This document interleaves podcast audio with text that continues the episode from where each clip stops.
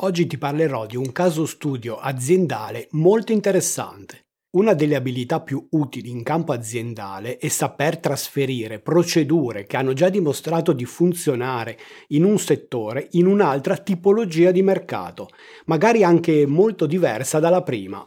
Creare collegamenti e attivare le competenze trasversali è una delle attitudini più importanti per i manager e gli imprenditori, in un'epoca nella quale trovare reali innovazioni di prodotto è sempre più complesso. Per questo voglio portarti in questo video un interessante caso studio che potrai declinare ed adattare alla tua azienda e al tuo mercato. Lo farò approfondendo nel contempo i concetti di sell-in e sell-out. Il mio nome è Gianluca Testa e da vent'anni sono un consulente ed imprenditore del settore marketing, founder di alcune realtà come For Incentive, For Contest e Memo Brand.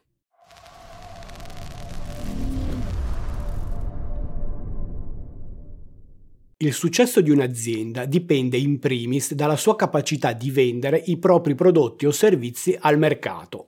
In questo video vedremo come far lavorare in sinergia il sell-in e il sell-out per raggiungere gli obiettivi di vendita e soprattutto ti mostrerò un caso studio di una multinazionale del settore spirits, quello dei distillati alcolici per intenderci. L'attività di cui ti parlerò è nata per favorire le vendite attraverso un'attività innovativa di sell-out sul canale trade, quello dei grossisti. Promuovere attività di sell-in significa incentivare gli acquisti di distributori, grossisti e negozianti. Sono considerate attività push in quanto spingono le vendite sul trade, ma lasciano poi a quest'ultimi il compito di vendere i prodotti al consumatore finale. La strategia di vendita e la pianificazione delle scorte sono cruciali per il successo del sell-in. Le aziende devono essere in grado di convincere i rivenditori ad acquistare i loro prodotti, a investire economicamente in essi e successivamente promuoverli verso il consumatore finale, che sia privato o professionale. Per fare questo, le aziende devono fornire informazioni dettagliate sui loro prodotti e mostrare come questi possono essere profittevoli per i rivenditori. Ad esempio, le aziende devono mostrare come i loro prodotti possono aumentare le vendite, migliorare la redditività o attirare nuovi clienti. Inoltre, le aziende possono offrire incentivi come sconti, merchandising e programmi di incentivazione per i distributori o i rivenditori che trattano i loro prodotti. Operazioni a premio come quelle che organizzo con la mia azienda For Incentive. Dal lato dei rivenditori è importante che abbiano una buona conoscenza dei prodotti che vogliono promuovere e vendere, in modo da poter fornire informazioni accurate e dettagliate ai loro clienti e aumentare quindi la probabilità di vendita. Inoltre è essenziale che essi abbiano una buona relazione con i loro fornitori, in modo da poter contare su un supporto continuo e su un veloce riassortimento della merce, oltre che condizioni di pagamento favorevoli. Promuovere il sell-out significa invece stimolare i consumatori finali ad acquistare i nostri prodotti, stoccati precedentemente presso i rivenditori.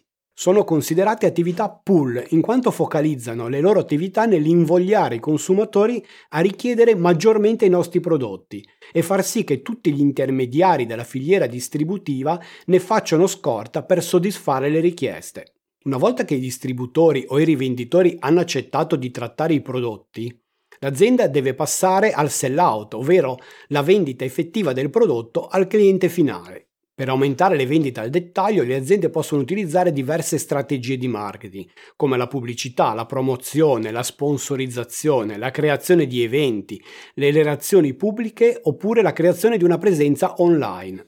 Ad esempio, un'azienda può utilizzare sponsorizzate sui social media per raggiungere un pubblico più ampio e aumentare la consapevolezza del marchio. Inoltre un'azienda può creare eventi per promuovere i propri prodotti e attirare l'attenzione dei media o anche utilizzare testimonial e influencer. Oppure si possono organizzare dei contest online o dei concorsi a premio, come quelli che organizzo con l'altra mia società For Contest. Le aziende possono anche offrire incentivi per aumentare le vendite al dettaglio, come sconti e programmi di fidelizzazione per i clienti che acquistano i loro prodotti. È compito dell'azienda produttrice creare anche un'esperienza di acquisto positivo per i clienti, come offrire un servizio eccellente e rendere i prodotti facili da trovare e acquistare nei negozi. Ho fatto un video sull'argomento, su come creare un'esperienza over deliver che ti allego qui in alto nella scheda. Problema. Tornando al caso studio, lavorando a stretto contatto con questa multinazionale del settore spirits, in particolare con la divisione che si occupa del trade, è emerso un problema. Il canale dei rivenditori si occupa prevalentemente di sell-in, ovvero il loro compito è mettere in atto strategie per fare in modo di vendere il più possibile ai grossisti, lasciando poi agli stessi, insieme alla divisione marketing dell'azienda, il compito di incrementare la richiesta da parte dei consumatori. Cosa succedeva però? Quando l'area manager dell'azienda si recava presso il grossista per ricevere nuovi ordini, gli veniva contestato il fatto che avevano in magazzino ancora diversi prodotti invenduti e quindi rimandavano il riacquisto. L'ufficio trade ha capito che non bastavano le solite strategie di sell-in e che dovevano avventurarsi nel mondo del sell-out. Ma come fare qualcosa di diverso che non fosse stato già fatto dai loro colleghi del marketing? Insieme a loro ho creato una strategia che ora ti illustro. Prima di fornirti la strategia di sellout messa in campo dall'azienda sul canale Trade, ti invito a seguire il canale e cliccare sulla campanellina per essere aggiornato sui nuovi contenuti pubblicati. Come hai visto troverai solo contenuti di marketing molto pratici. La strategia sellout che parte dal canale Trade. Come funziona la distribuzione del mondo del beverage e degli spirits in particolare? I prodotti vengono venduti ai grossisti locali, che poi si occupano di venderli nel canale Oreca, ovvero agli hotel, ristoranti e caffè. All'interno vengono compresi anche altre tipologie di locali, come discoteche e pub. Per facilitare la vendita a tutte queste categorie di acquirenti, abbiamo pensato di strutturare una piattaforma che permettesse ai grossisti di creare delle offerte mirate per i loro clienti professionali.